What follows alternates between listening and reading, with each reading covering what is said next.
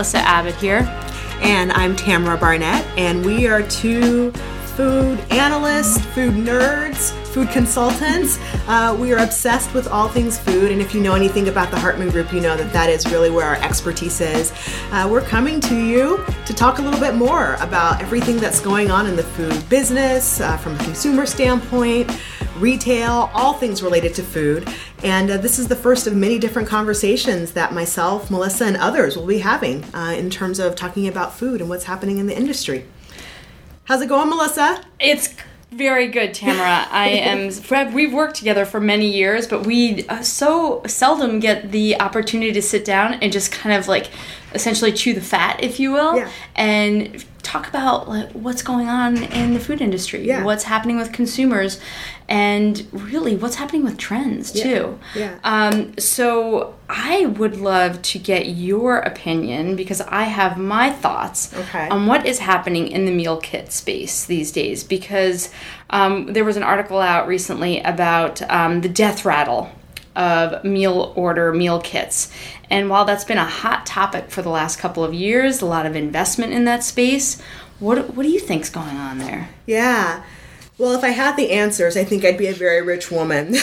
yep. But I do have to say, um, I think there are a lot of different things going on. I think one is certainly a lot of disruption that we're seeing in terms of consumers' eating patterns and how what we think of as a traditional dinner is coming to the plate every evening. And I think retailers um, realize that. And so I think the meal kit has been a way to try to respond to the changing needs and patterns that folks have when it comes to preparing meals. But the reality is that the meal kit, as perhaps it was once originally envisioned, just isn't quite the widget that mm-hmm. sort of the, the, perfect solve for all of that. And so um, I think part of it, you know, has been in sort of the meal kit itself and this mm-hmm. idea of sort of subscribing to this menu that you're going to plan ahead of, you know, days or weeks in advance when the reality is is that we eat much more spontaneously. Um, so I think that's been part of the shortcomings of meal kits. I think there's been a lot of issues with even just the format in which it comes to folks. Um, there's been a lot of conveniences, but also some hiccups with that mm-hmm. as well. So without me, you know, going on and on about, you know, some of the shortcomings of meal kits, I think it has started in a really good place. And I think there's still a lot of great opportunity for retailers and manufacturers to intersect together and figure out how to respond to the changing demands that consumers have around meals, particularly dinner meals, but potentially other ones yeah. as well. What are your thoughts? Well, I agree with you on all of that, and I would even add that uh, the idea that meal kits today, where compared to where they were when they first came out, and there was so much excitement generated around them. And when we were out doing a lot of consumer interviews, I found that a lot of consumers who didn't do a lot of cooking themselves, or they had like a couple of things that they knew how to make really well, it helped them gain a lot of confidence. Mm-hmm. There was one consumer who said, "I didn't even know how to roast broccoli. I know how to roast broccoli like on a cookie sheet now." Mm-hmm. Um, so there are really what would seem to those of us in the food industry that seem somewhat like basic just things like roasted broccoli or making a salad dressing, making your own vinaigrette that has really uh, empowered the consumer in many ways. So I think that we've gotten a lot from meal kits, but to your point, about the fact that uh, they just really don't fit with modern food culture and how we're eating today. Mm-hmm. Um, how, but the lesson now is how do we take those really positive benefits of taking consumers on a journey where you know we we want to cook more, we have aspirations to cook more as American consumers, uh, to be able to nourish ourselves and our families in, in, a way where we feel like we're really participating. Mm-hmm. Um, the idea that uh, you have to plan so far ahead is just not how the American consumer thinks today. Yeah. So we really do have to rethink and reimagine what this whole idea of what meal kits looks like, mm-hmm. um, because it's just not, as we said, it's just not how consumers think, how they shop, um, and so we have seen it kind of move into the retail space where you can go in and say, okay, there's a you know a few meal kits on offer today. A couple of different retailers have it, Publix and, and Kroger, Whole Foods, um, some smaller retailers around us in the Seattle area, such as Metropolitan Market and PCC, uh, New Seasons. They've all done a really interesting job of the things that are on offered, uh, very on point, um, chef driven types of things. Uh, different meals uh, from you know seafood based, uh, you know fish tacos, all, all, kinds of interesting things, uh, cassoulets. But you still have to go in with the intention of I'm going in to get a meal kit. So there has to be a little bit more conversation with the consumer about what's on offer. So we're in a sort of interesting. The boat's a little rocky right now when mm-hmm. it comes to what the next steps are for meal kits. In my opinion, um, if I were a betting woman, which I'm not, um, I, I, wish I were. Um, I, I think it has more to do with this interesting idea of how consumers are dabbling in different ways of eating all the time. Whether it's mm-hmm. you know right now there's a lot of interest in keto, um, you know, which is basically just another rendition of low carb for many consumers. Paleo, um, you know, trying out vegan and uh, flexitarianism. Um, even really obscure things like FODMAPs might even be something that consumers who don't know how to eat that way and they feel really overwhelmed by shopping for that kind of stuff. Um, I think that there can be a lot of support in that space to help consumers kind of bridge that gap. Yeah. I would totally agree. Not to cut you off, but yeah, I think that's do, yeah. that's really like one of the exciting things. I think that meal kits have begun to tap into, and that I think there could continue to be more, um, you know, uh, energy around is just providing this introduction to these various eating styles and dietary approaches, where people still have a pretty big knowledge gap, um, both in the the eating approach itself, or maybe they've only you know they've read a book, you know, they read Dave Asprey's book or something, but they really don't know how to get to that next hurdle furthermore, perhaps their cooking skills are already underdeveloped, and so meal kits have sort of been this beacon to both give them the kinds of ingredients and recipes and resources for accommodating those kind of eating approaches that they once didn't. And so I think that's been one of the real, you know, bright spots in it. Um, then the question is, well, how do you kind of take all of those tools and maybe disaggregate them and make mm-hmm. them a little bit more flexible and personal so that people can get that kind of support that they need, but maybe it's not in a box that gets delivered or a box that you pick up from the grocery store, um, you know, once a week or twice a week or whatever it might be. I love that idea because it makes me think about all of the the consumers' homes that I've been in over the years and how no one even in the home eats the same way anymore. Right. I mean, it's it's really unusual. There are times when everyone eats the same thing at dinner, but by and large, it, it is a rare it's a rare occasion. Mm-hmm. And what we're seeing too is that consumers are there's less of that you know meat at the center of the plate, and it's more about compartmentalizing. So it's sort of like uh, you know the Garanimals. I don't know. You're a, mm-hmm. you're a bit younger than me, but the How idea young of like am I, Melissa? How young am I? this idea of like a kit, like where you could mix yeah. and match, right? Yeah. And that's how we're eating a lot today. Right. Where it's like, you know, you think about how much protein I had earlier in the day. Did I eat enough vegetables? Do I need another serving of greens? So you might want to double up on your on your, you know, your kale or your broccoli or Brussels sprouts and kind of back off on the starchier stuff at dinner time because it, whatever you happen to have eaten at lunchtime. So this is how consumers are kind of navigating the space in their minds mm-hmm. um, when it comes to, you know, what do I eat for dinner? Absolutely. It's a much more modular approach to how people are thinking about meals. And I think that's where there's a lot more opportunity for retail because I think they have kind of the infrastructure or just kind of the physical space to be able to be much more dynamic in terms of how they respond to that desire for modularity. But perhaps there's a unique opportunity where, you know, the retailer and the meal kit du jour or whatever form a unique partnership where it's less about, again, these boxed sort of components and it's more about maybe a destination center where you know all of these modular approaches can be put together. Because the reality is that people are still having that conversation at five o'clock every day. What am i going to have for dinner? Chances are at some point the retailer will be a part of uh, that destination on the way to home or wherever they're going next.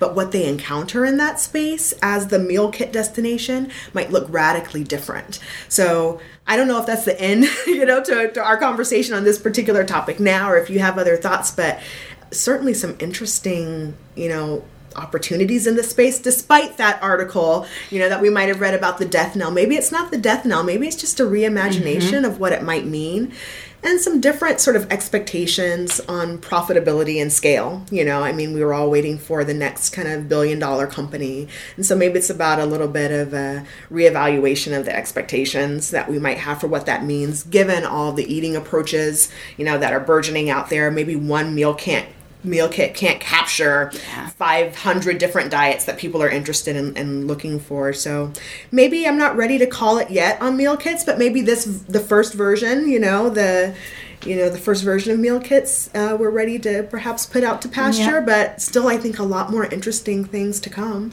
Absolutely. I wholeheartedly agree with you is that it's just a, a matter of rethinking this notion, which kind of makes me think too. Um, I think about the microbiome an awful lot, um, and uh, which has its uh, its tentacles into the idea of meal kits in some realm, um, in just how consumers are thinking about digestion and inflammation um, just how how they feel on an average day and how food there's there's a greater conversation as I kind of move us into the next topic um, with this idea of how we feel in our bodies and how food is making us feel. Where for many years. Uh, the American consumer, by and large, overwhelmingly, we're we've been somewhat divorced from this idea of how food makes us feel. It was this thing that we ate, and it was either tasty or it wasn't tasty, or it was health food and it didn't taste good, but you did it anyway.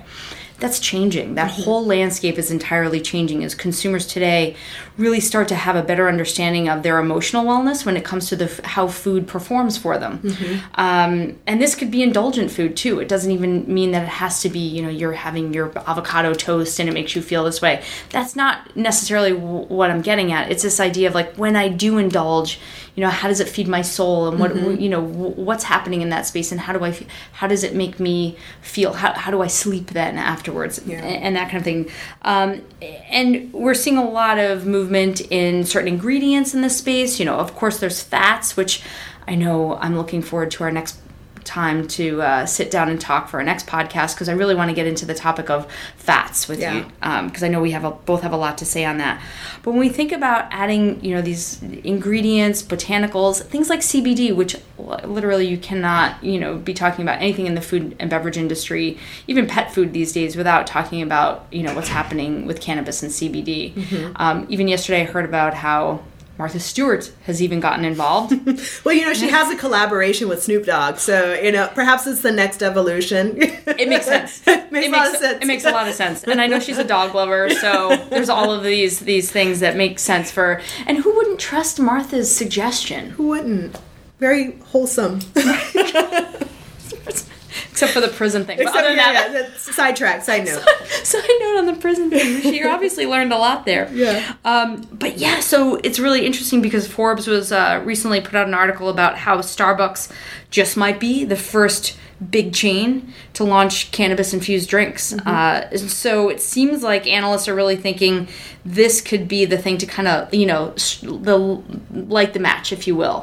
So what do you you know? You've been talking to a lot of consumers Mm-hmm. Yeah. lately about this topic and tangentially related ones. What do you think? Yeah. Well, I think really CBD is like the wild, wild west of food and beverage, uh, and I think um, the, you know the opportunities are endless. I'm all for you know Starbucks entering in this space. I think certainly there's a lot of regulatory issues and things, and so you know a lot of hurdles and questions that still remain. But I think clearly there is this demand you know, on the part of consumers. And to your point, not just because it's this ingredient du jour, right? There'll always be these sort of ingredients du jour that come in and out of food culture and that have a lot of interest. But because it's tapping in, I think, to some kind of deeper rooted um, drives that we have, I think, in terms of thinking about kind of microbiome, emotional wellness, the connection between microbiome and emotional wellness, and sort of CBD's sort of. Um, uh, functional kind of properties that talk to that. Um, the sort of just this interest in, in kind of play and exploration and CBD kind of taps into that. So, you know, I think there's just really a lot of upside and a lot of unique opportunity. And I think it's really interesting that Starbucks, despite being this, you know, you know, huge multinational company, is being one of the first to really pioneer, you know, kind of in this space. And we certainly know that they're trying to do interesting things with their own kind of branded things. And why not, you know, CBD? They're already peddling one drug of choice, you know, why not another one? don't don't take my coffee away. That's right. Now we can add some CBD to that, and uh, you know, it's all the better. So, no, I think it's just really interesting, and I think, um, you know, from to also the, the the intersection of kind of food service, you know, joy and um, indulgence, but then also the medicinal properties. I think it's this unique kind of touch point for all three of those things to come together. So, yeah, I'm just fascinated to to see. What's your favorite CBD product, Melissa? Um, well, I don't know that I have a favorite one because I'm still sort of trying to figure out what the landscape is all about. Yeah. But I will say that I do give one to my pet. Okay. My dog for his anxiety. Okay. and that's my litmus test because I know he doesn't have any like subjective feelings about you know brands Right. and marketing. Um, so I kind of know what works for him, and it helps uh, helps makes car rides a lot easier. Let's put it that. So I do know that they're like Charlotte's Web seems to be a really Yeah. good one, and one that that seems to work with a lot of kids. Um, and I just think it's fascinating too how little we know about the difference between CBD and THC. Like we're all as a as a culture who uh, you know we we really do understand so much about the ingredients that are in our foods this uh, dearth of knowledge in this space is really kind of interesting because you think about like oh well I, a lot we still hear a lot of very knowledgeable knowledgeable excuse me people talk about how it's going to make me high. And they don't realize that CBD is not actually going to make them high. And how could Starbucks with you know can you actually give it to a truck driver who's going to go off and hit? Well it really doesn't matter because CBD isn't going to have any psychoactive properties. So um, it's it's at the very nascent stage of our uh, knowledge about like what kind of like alcohol where you know like okay you're not gonna you know drink a couple of shots and then go off and do something and that would be ludicrous whereas you know if you had a glass of wine but then you were to get, sit down and, and you know write a paper or something like that that could actually be something that could help but not Right. in a in a negative way Right, right. So there's a lot of like personal kind of you know trial and error here and that's where i think it's going to be the most interesting is where people are going to mm-hmm. have to try things out for themselves. But by and large this idea of like what cbd actually does and can do for you as an individual is gonna it has a steep learning curve. Right now there's just a lot Yeah. of excitement generated. Like you look on instagram and it's all over the place in terms of like where it's showing up in beverages and candies and tinctures um, but when And we balms. and too, balms You know, yeah So it's on every kind of surface, right? You know, that we have. Yeah. yeah, and I think what's going to happen is it's going to take a couple of years for us to see, aside from all the regulatory facets with um, federal regulations, is for certain brands to rise uh, to the top, and where it's like, okay, these this is effective. This is how many milligrams of CBD um, actually takes my headache away. You know, acts like an aspirin, or kind of makes it so that um, I can think more clearly. I don't feel as anxiety ridden, or what yeah. have you. Yeah. Well, you know what I love about what you're pointing to is I think there's a real opportunity for a brand or brands to emerge to provide a more consistent set of language, labeling, you know, Thank uh, you. Yeah. sort of efficacy measures, you know, that the consumer can understand because right now no one really knows. It's highly variable from brand to brand. It's, you know, even its efficacy is highly variable from person to person. And so, you know, can a brand come in and not just say, oh, we've got some cool CBD that'll, you know, make you feel relaxed or, you know, support your microbiome, but can they come in and provide, you know, a rubric for just understanding this really interesting ingredient that has been a part of our food history for a really really long time. So i think it's going to be interesting to see how you know science is going to have a role research is going to have a role certainly the regulators but you know you know, whatever. You know, the regulators will have their role, but brands are going to clearly be a part of this discussion, and consumers and together are going to kind of create um, this kind of way of navigating this category. But for now, I think there's going to be a lot of error, a lot of trial and error, a lot of hit and miss. I think a lot of brands will come and go, but I think ones that can really, you know, speak to it at a really culturally resonant level um, and uh, authentic level, and not just sort of saying CBD, but really tap into the the roots of this, you know, herbal medicine. Um, I think will have a really, you know, great opportunity. I agree with you and uh, absolutely and what i love about this topic too is that it's merging this notion of as you said so eloquently this idea of we've we've had this ingredient available to us for forever essentially um, And now it's this idea of like marrying the folkloric with what we understand about scientific research. Yes. And that's what I think is so cool where we can get the the validity behind it and say like this is how the you know when you grow it this way, when you extract it this way and process it this way, this is where you get the best benefits from. Mm-hmm. And that's where I think it's going to be really interesting over, you know, which is kind of we're watching we're watching this space essentially mm-hmm. to see which brands um, which formulations um, is there going to be a patent on a certain type of growing and processing method? Mm-hmm. I think that's going to be the next step. And that's where we're going to see some of the bigger brands like a Starbucks or other uh, CPG brands potentially come in and say, okay, we're using you know this brand of uh, or this patented version of CBD in X product, whether it's confectionaries or beverages um, or a tincture of some sort. But I think there's going to be a lot of opportunity there. And will it be a big player like a Starbucks, or will it be, as we've seen in you know in other categories like something like kombucha? Will it be a smaller you know player that kind of comes in and really brings together the intersection of, of science and and kind of folklore medicine together to kind of create this this sort of new category. Maybe we ah. end on that question because believe it or not, our time is up. We were going to have a series of these short, kind of straight to the heart conversations, and this one has been a fun one. I can't wait for the next one. Me too. Get ready, everybody. We're going to talk about fat on our next conversation. Uh-oh. Chew the fat. Well, until next time, thanks for joining us. Hope you enjoyed. Please keep the conversation going. As you can see, we love to talk about this. We're a bunch of food nerds around here, um, but also consultants too. Um, and we love to talk about these sort of topics and see what the business opportunities are for, for companies, but also just understand what's happening in the space. So we can't wait to keep the conversation going with you. So hit us up in, in show notes or send us emails. We'd love to keep the conversation going. Yeah. But keep, until next time, keep talking. Uh, we want to hear from you. And also, we're going to have a very meaty section on cannabis in our upcoming Health and Wellness 2019 report, our syndicated study from quarter one. So, uh, come to us and ask us all your questions. And if you'd like to find out more about the section on CBD or the entire health and wellness report, just let us know. Great. Till then. Till then. Bye. Bye.